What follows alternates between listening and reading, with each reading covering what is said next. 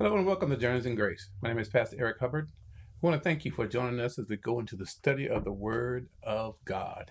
And today we're going to continue our series on how to avoid running on empty. And we covered the first two things that are in uh, first, first uh, Romans first chapter and the uh, 21st verse.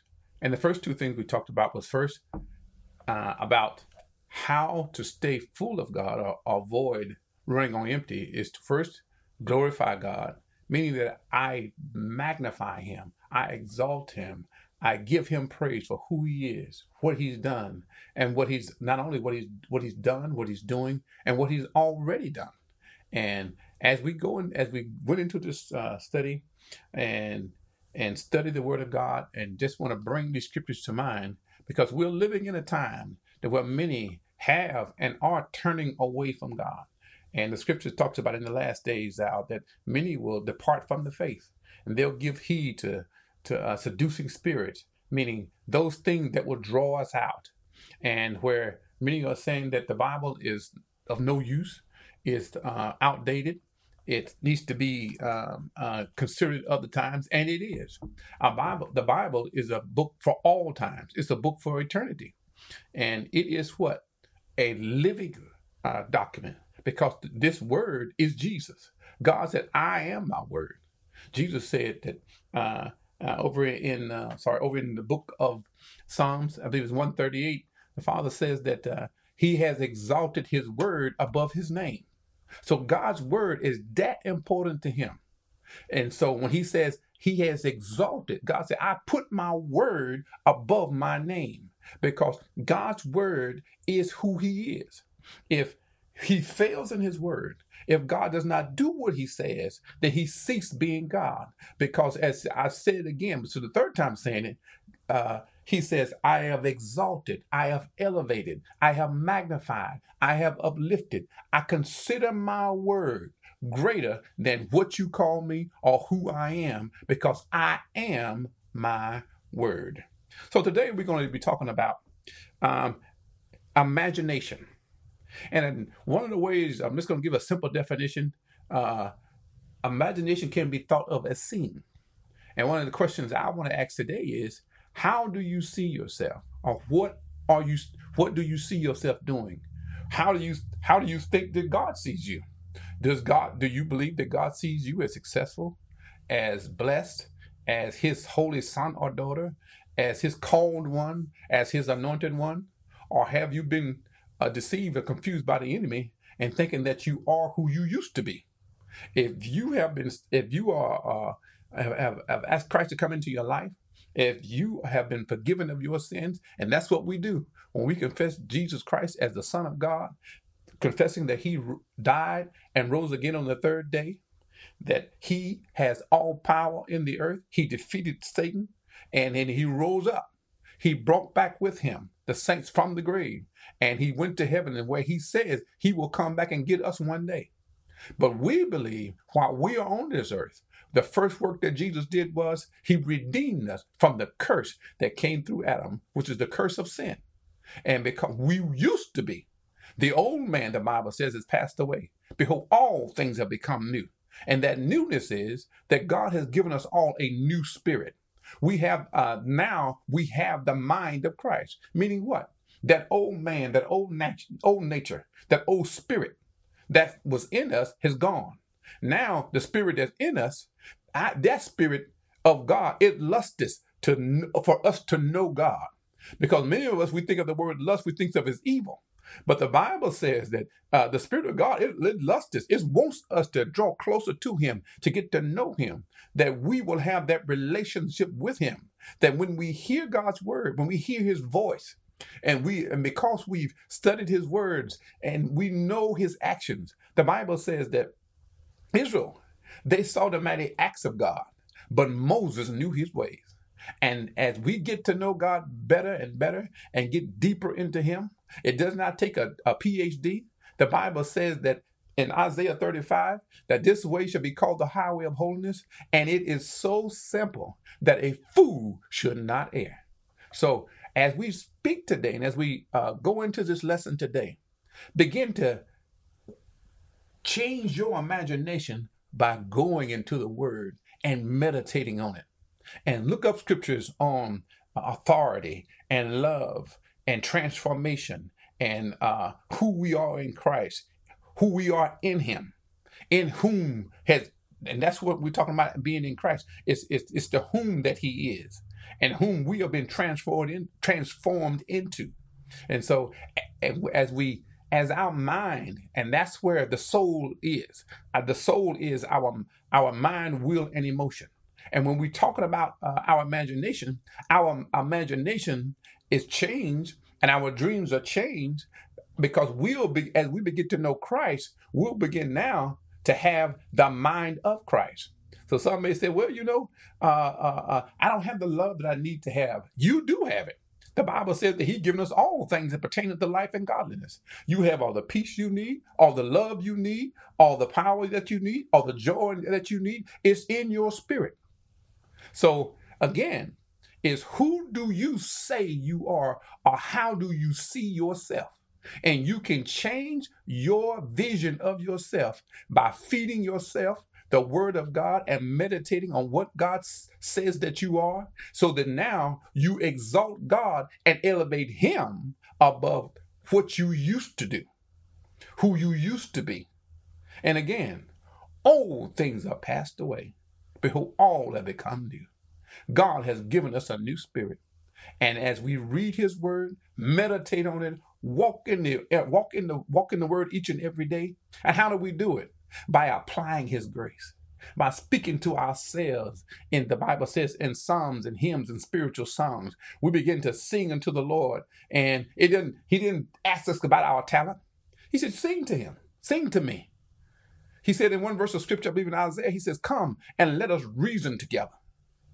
Come and talk to me. And have and so that he wants because God wants a relationship. That's what he had with Adam in the garden. In the garden, Adam had a personal, he and Eve had a personal relationship with Jesus. The Bible said he was the voice of the Lord, uh, the voice of God that walked and came to Eden in the cool of the evening. Who is the voice of God? Jesus is the voice of God because he is the word of God. But before I get too far ahead of myself, let's go now to I'm gonna go over to Isaiah, I'm sorry, Genesis, the sixth chapter, fifth, sixth chapter, around the fifth verse.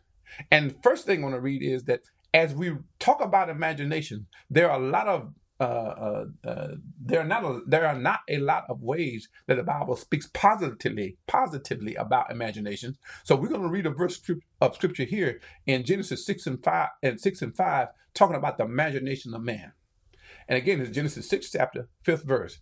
And it said, God saw the wickedness of man was great in the earth, and that every imagination of the thoughts of his heart was only evil continually. So, in other words, men imagine evil.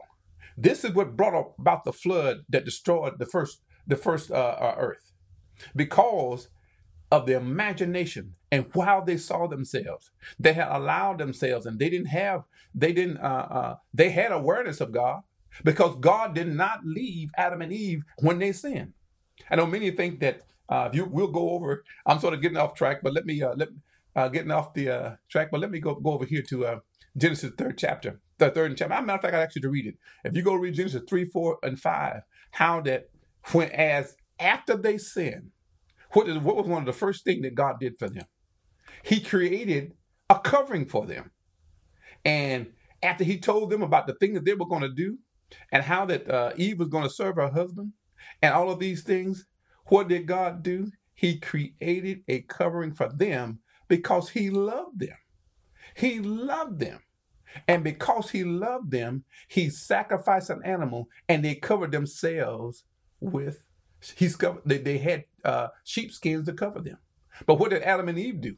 They went and got fig leaves to cover themselves. But even in the beginning, what did God do? He went and he sacrificed for them. There was a loss of life and a shedding of blood so that they could be covered. And this is the same way as we connect the dots that we are in the New Testament. The way that we are covered in the New Testament is that we are covered by the blood of Jesus. Because how? He took an innocent lamb in Genesis, uh, in the in the first books of Genesis. He did the same thing in uh, in in the New Testament in the Gospels when it came time for the payment to be made for what uh, Adam and Eve had done, a lamb. The Bible says in Romans 13 chapter, it said that the lamb was slain from the very foundation of the world. And I go back over to the fourth chapter of uh, of Genesis, still starting in, in the beginning books of Genesis. It talks about how that uh, Abel had a more worthy offering than Cain because the offering that God wanted was he wanted the sheep or a lamb to be sacrificed. So we have to learn to give God what he's asking for. If he's asking, whatever offering God asks for is asking of you, that's what we have to learn to give. And he told Cain that uh, if thou doest not well, he said, sin lies at the, at the door. But he also let him know that you have to offer God with a with a heart of a willing heart to give to God what what whatever you present to Him must be given out of a willing heart, out of a heart that says, Father, I'm giving this to you, out of my heart, knowing that you are God and Lord of all. You are the one who is, who was, and who is to come. But again, when you are when when you allow the the enemy to speak to your mind, and that's why I said a few again about what are you seeing? How are you seeing yourself? Are, are you seeing yourself that when you worship in the mornings, when you worship in the evening, when you worship when you're driving, whether you're praying in tongues or singing a song or whatever that you may be doing to God, whether you're in church, whether you're in Bible study, whatever you are doing, and you offering it as worship, do you think that God is accepting of that? No, without a doubt you are a child of God. The Lord said, and over in Psalms 150, he said, Let everything that hath breath praise the Lord. Everything. Because God receives worship, He receives praise. And again, when our imagination says, You know, I'm not worthy. You know, I, I messed up last night. You know, I, I got angry while I was driving. You know, uh, uh, when my when my wife said this thing to me, I got angry and I snapped back. And Lord, just, just so, and you feel so guilty and so uh, uh, sorry. And yes, we should repent when we when we do wrong things, but we not we should not carry the guilt and shame after we've talked to God about it. And see, if we if we carry guilt and shame, then our imagination says, "Well, you know what? I'm not worthy. How could God love me?" You can't out sin God's love. Who are you? To think that you can go above God. When God says it, Jesus says, I'll love you, I'll never leave you nor forsake you, I'll be with you. I'll be with you. But when we say within ourselves, you know, how could God love me? How could how could God love somebody like me? And Jesus says, and the Lord said over in uh, in in St. John 3:16, for God so loved he knew you before you knew yourself, before you knew love, before you knew that God loves you. He was loving you then. And then he made a sacrifice of Christ because he knew you needed it. He knew I needed it. He knew we needed it. And so God gave his best.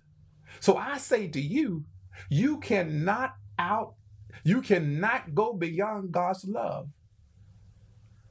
You can't, you, you can't do it. His hand going to be out there for you. What's going to be the thing that sends people to hell is not because they sin, it's because Jesus, uh, because they reject Jesus Christ. If you reject him, there is no other sacrifice for sin. I don't care how righteous you are. I don't care how much money you give. I don't care if you feed the, the poor, if you adopt uh, 85 children, if you uh, uh, uh, if you go on missionary trips. If you have not received Christ as your Savior, your righteousness will never add up to nothing. That what your righteousness will add up to. So you said, preacher, you mean that I can go out and sin and do all those things? If when you are in you are in Christ, the love of God and the grace of God will usher you into the presence of God. Why? And, and, and like I always say, Jesus does not save us to sin. He saves us from sin. So when we talking about that the Lord has forgiven us of all sins, past, present, and future, We are saying that God loves us so that he has he has a remedy for any sin, for anything that you will ever do. But what he doesn't have a remedy for, and what he he did, he will not have a remedy for, is unbelief. If you reject Christ and you decide within yourself that my thoughts are higher than God, that that that that, that either there you you you uh, uh, say within yourself either there is no God, or, or you know what I don't believe He's God. I believe that's in it. You can. There are many ways to Christ. Some say, but Jesus said, "I am the way, the truth, and the life." He said another place that that if any man come, cometh up any other way, the same as a thief and a robber. If you if you think that you can get to God rather than through the one way, which is Jesus Christ, then you have been deceived. But when we're talking again, when we, we're talking about imagination, as we just read in um, Genesis 6 and 5, he said, man's imagination was evil continually because they dismissed God just as many have done today, and they we, they pushed him out. The culture has pushed God out, but believing that they can be with God without God. That men have many have said that secular humanists have said, you know what? All the good there is is in man. I'm good by myself without God. I can do what I need to do. Many of the, the famous song, uh, one famous songwriter said that uh, I did it my way. Well, yes, you can go about through this life and you can have some some level of success and you can make millions if not billions. But the Bible says, what would it profit a man if he gained the whole world and loses his soul? Because that man, in his own imagination, he has made himself or herself God. So now at the end of their life, they discover as they step into judgment that they made the wrong decision.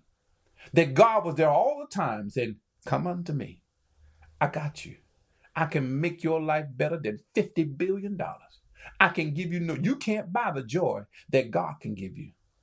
Jesus says, I'll give you peace, not as the world gives peace. He says, I'll give you a peace that passes all understanding.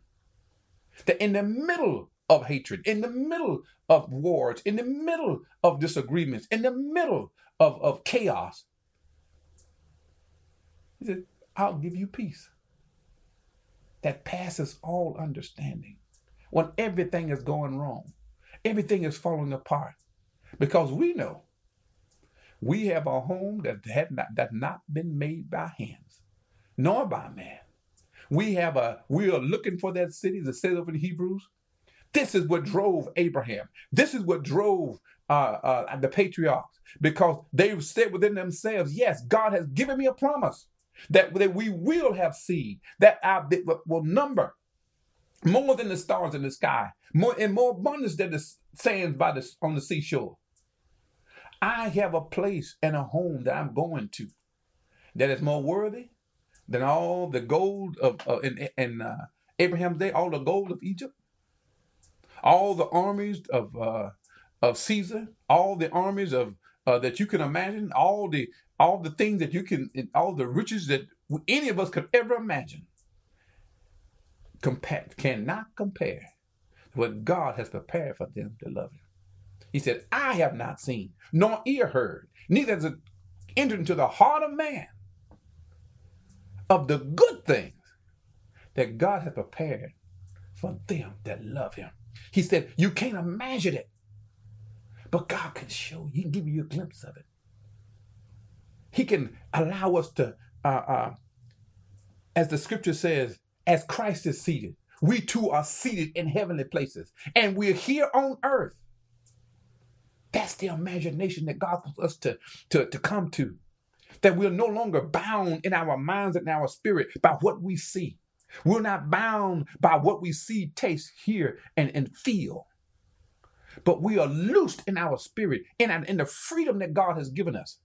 No, it's not just about the uh, the sweet by and by and what we'll get in heaven, but we also know that God has given us authority here that when we walk by faith and not by sight, we use our imagination to, to, to grasp and take hold by faith of what God has done for us and live a life of peace and sober mindedness so that men see our good works and they glorify God in heaven because we imagine ourselves as walking holy. We imagine ourselves as being that wife or that husband that walks by grace. No, none of us are perfect. Yeah, you're going to say something that, mm, I shouldn't have said that. Oh, I shouldn't have did that. Father, I'm sorry. Uh, uh, uh, baby, I'm sorry. Uh, uh, uh can I forgive me? Yes, we're going to error. Why? Because we live in a fallen world, and we, all of us are imperfect. Somewhere, somehow, you're going to miss the mark. But you know what? We have the grace of God that's here for us. That's and, and God has a portion for us that we will always know that He's for us and not against us. Use your imagination to, um, to, to just see within yourselves. You're not what your situation is. Don't let your current situation determine your destiny. This is just a stopping point. Everything that you can see today is temporary. But if you will gather your mind together and say, Father, the word says that you will show me all things. Father, show me a glimpse of what uh, uh, of the future. Open my ears, oh God, that I hear your word. I declare I hear them. I hear, Lord God, your directions for me. And so when you hear, you hear, and then you go and do. So let's go now to, I've, I've talked to quite a bit here now. So let's go to First Samuel. We're going to talk a little bit about uh, David and how David used his imaginations. And this, again, this is what we must do. This is over in First Samuel 17 chapter.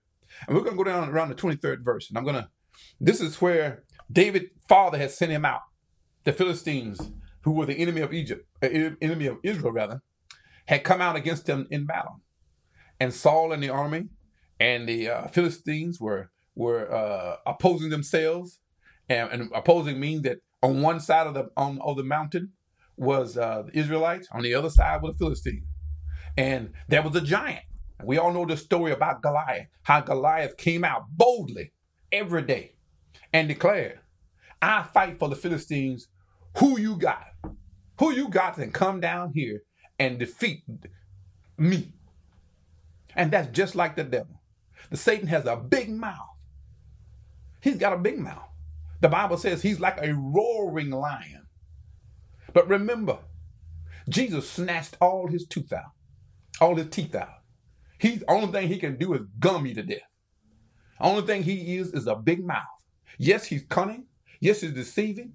If you're trying to catch him with your natural eye and, and, and use your uh, natural thoughts to figure out what the devil is doing, can't do it. But we have the mind of Christ. And the Bible said that we should not be ignorant of his devices. It's either going to be the lust of the flesh, the lust of the eye, or the pride of life. One of those things. He's gonna he's gonna put a craving in you that you feel like that, oh, I can't do without it. You're gonna see some, oh, I got to have that. Oh, oh yeah, yeah. And see, all of these things, the lust of the eye, the lust of the flesh, and the pride of life, filling you up with things, oh, I got it. I've got it. Those three words have caused many to slide, that, that go down the slippery slope to hell, where they do things without God. But when in your imagination, you know that I have everything God has given me everything. There is a a a, a not only there is a new woman. Uh, there is the, the blessed woman that you'll ever have is the woman that you have now. That woman, that wife that you have. She, she's all that you will need. You just got to discover her. That man that you're married to, that saved man. God is, is, has blessed you and put you together. You don't have to go outside and get a new husband or a new man or somebody in addition. I'll get you somebody on the side. But if you allow God, God will show you a man in the man. And he will cause so that you will be able to see God make a change in him. You'll be able to see God make a uh, make make take them to a new level. Take your wife to a new level. Take your husband to a new level. Because if you're stuck on on uh, on the shape, if you're stuck on the form, you'll find out that age will change all of our forms. Age will, will, will slow your step. Age will bring you to a point to where you don't mean that you got to fall apart. But what it means, age will age attacks all of us. All of us are living in a body that one day is going to go to the grave. If Jesus does not come, we are all going that way. But in our imagination, we can see God do great things in our lives and in the lives of others. He, he can use us. If you would just only imagine, let God give you godly thoughts. See, all thoughts, you can have a good thought, but it not be a God thought. See, what do you mean by that, preacher? Now, all good things are not godly things. It can be a good thing to do, but it's but if yes, it's always it's good to work. But God's got a career for you. He's got a place and a time for you. He's got a there for you. And if you get into there, you will find out that God will go beyond your imagination. He'll take you to places that you, you couldn't even imagine that you could go to because you were willing and obedient to hear what he had to say. And so over here in the book of First Samuel 17 23, it says now that, that, that, that uh, Goliath is out breathing fire out and fiery words out about what he's going to do. And, the scripture says in uh, 17 23, and it says, and as David talked, he says, as he talked with them, behold, there came up the champion, the Philistines of Gath, Goliath by name, out of the armies of the Philistines, and spake according to the same words that David had heard. And all the men of Israel, when they saw him, the Bible says they ran because they were so afraid. And the men of Israel said, Have you seen this man that came up? That's how Satan is. He'll blow himself up. You ever heard of a puffer fish? A puffer fish can almost make itself two or three things inside because put wind in his jaws. And again, that's a perfect example of Satan. He's got a lot of fiery words about how what he's gonna do. He's nothing but a thug. He's nothing but a bully. And all how he's gonna beat you up and knock you out. You better not cross this line. You better not get out of your house. You better stay in that bed. I'm going to knock you out just like I did your mama, just like I did your daddy. Yeah, they will say or do you the same way. But if you got the got the faith in you as and and the, and the and the courage in you, as Proverbs says, it says the righteous are bold as a lion. What does the lion do? The lion will roar at a herd of elephants. Why? Because he knows who he is. And he's willing to say, look, I'm running this. I know that the elephant is bigger, the cheetah is faster, but you know what? The giraffe is taller. But you know what? I am the king here. And his very roar causes the mighty elephant to step back. It causes the giraffe to run out on the sprint. It will cause the cheetah, the fastest animal, to leave his kill to the to the uh, to the lion, because the lion is not the fastest, nor is he the strongest, nor is he the tallest. But you know what? The lion thinks he is. But we as believers, we got to know it. We got to know who we are, and in our imaginations, let God show us who we are.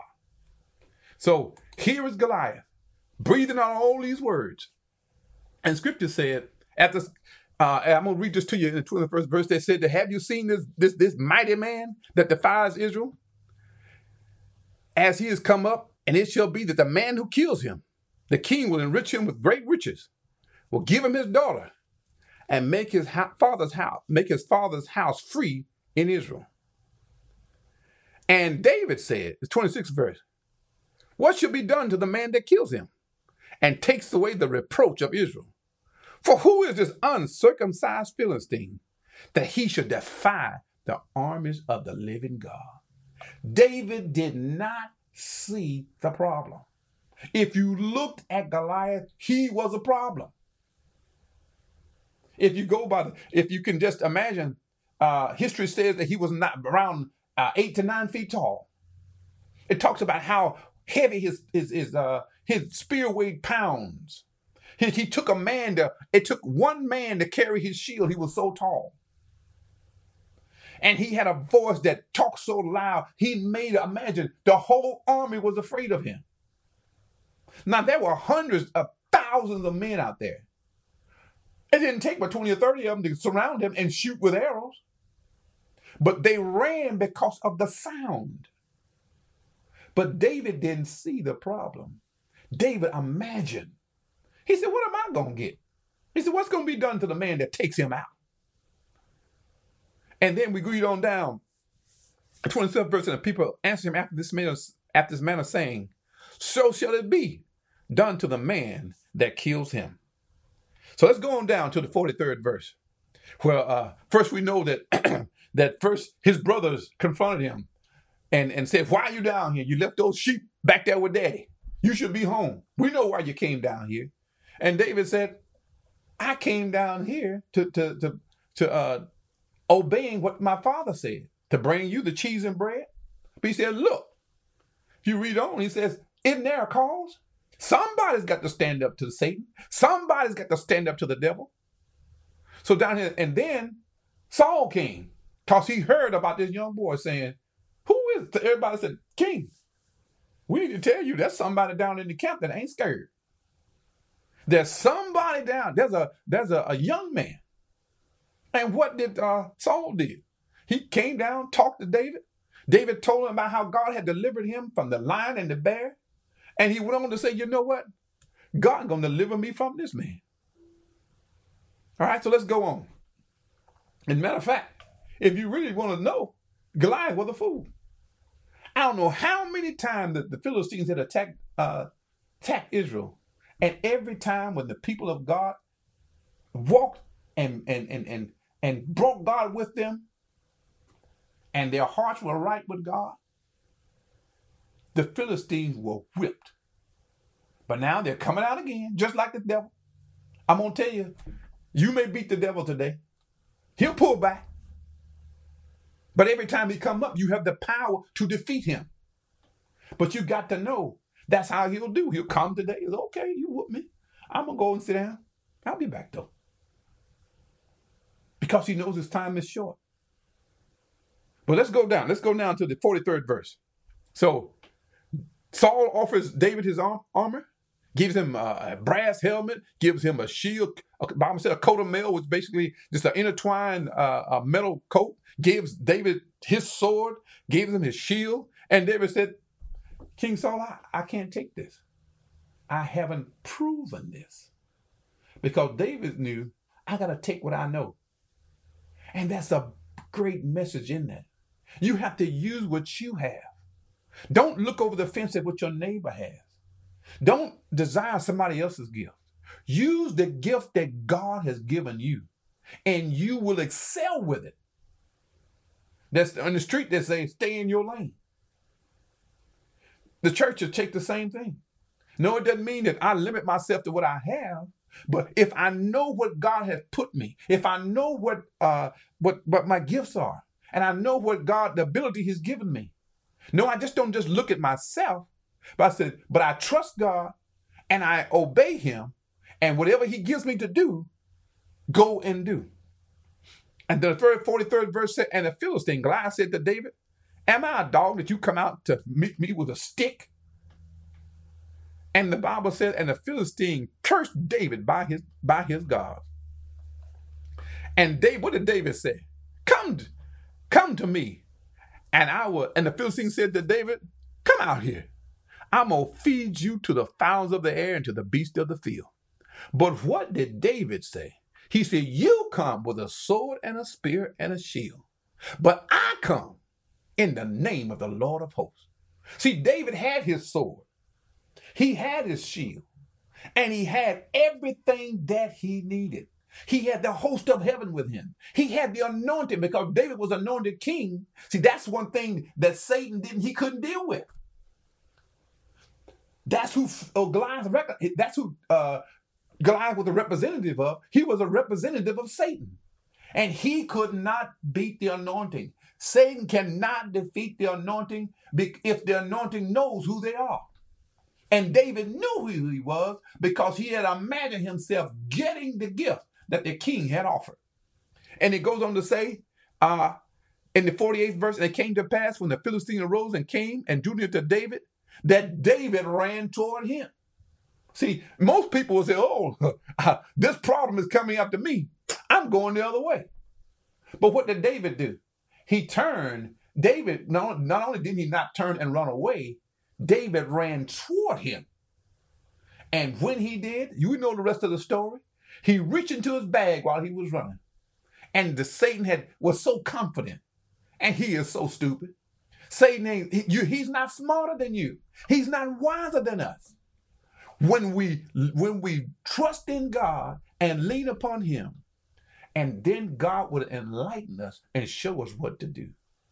God took a rag and a rock to kill this nine foot giant who had he had his own personal shield being carried by his armor bearer. He left it. And that's how Satan sees many of us. See, he doesn't see he can't he doesn't know all that God has in you. I believe he can recognize that you have the Holy Spirit, but he, he can look at your past and see, okay, I see what they did, but he cannot tell you what you, where you are going to do. He'll try to curse you. He'll try to limit you. He'll tell you what you're not, what you can't have, what you won't do. But he does not know all the truth that there is about you. And you know the end of this story. David took one rock, slung one rock, hit him one time, knocked the devil down, who was a fool to think. That's how exactly who, who Satan is. He's a fool. How can you how can you be in the heavenlies and see the God of heaven and earth? See what he did. See what he does. See who he is. And think you're going to be like him outside of him. David did everything that he said he would do. He hit him in the head with that anointed rock, knocked him down, took his own sword, and cut his head off. And you read the rest of the story. He took that big head and drug it all the way into back to Jerusalem. And took Goliath's spear and his shield. He took all his armament and took him and took his stuff from him.